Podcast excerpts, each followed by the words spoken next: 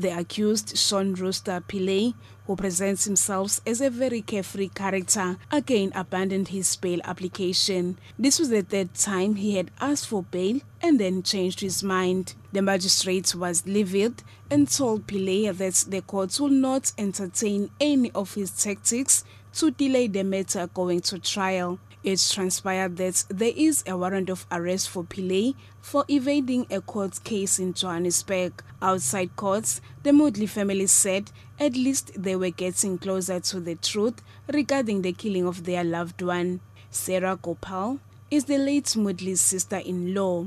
She says they are happy Pillay abandoned his bail application. We know justice is going to be prevailed and at the moment and at, at this part of the time we are at, we are relieved at the moment. In fact, it was upsetting because uh, when you uh, when he murdered my sister-in-law, he was on the run. So now, if he was if they uh, if he got bail, we don't know what the outcome would have been. Maybe he could have committed suicide, tried to commit suicide, or do something to himself, but even run away. But at this moment, yeah, I'm happy that he doesn't want bail.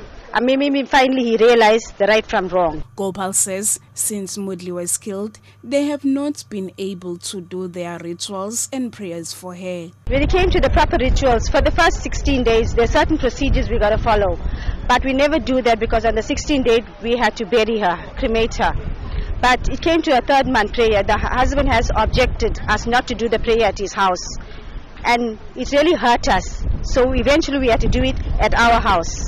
Pillay was a caregiver to Moodley's husband Ricky, who had suffered a stroke two years ago. The family is confused about the absence of Moodley's husband during the court's proceedings. Gopal says they are puzzled by his actions. And even for the case too, if he was so concerned about his wife's death, why didn't he appear in court for at least one case? He was never ever here in court. So we don't know exactly what really transpired, no, the cause of her death and what really transpired on the day. And irrespective if he's in the wheelchair, he can make an attempt to come to find out what was the cause of it, what was the motive for his wife being killed. Pillay will be back in courts on the 7th of March for a pre-trial conference. I'm Nukule in Durban.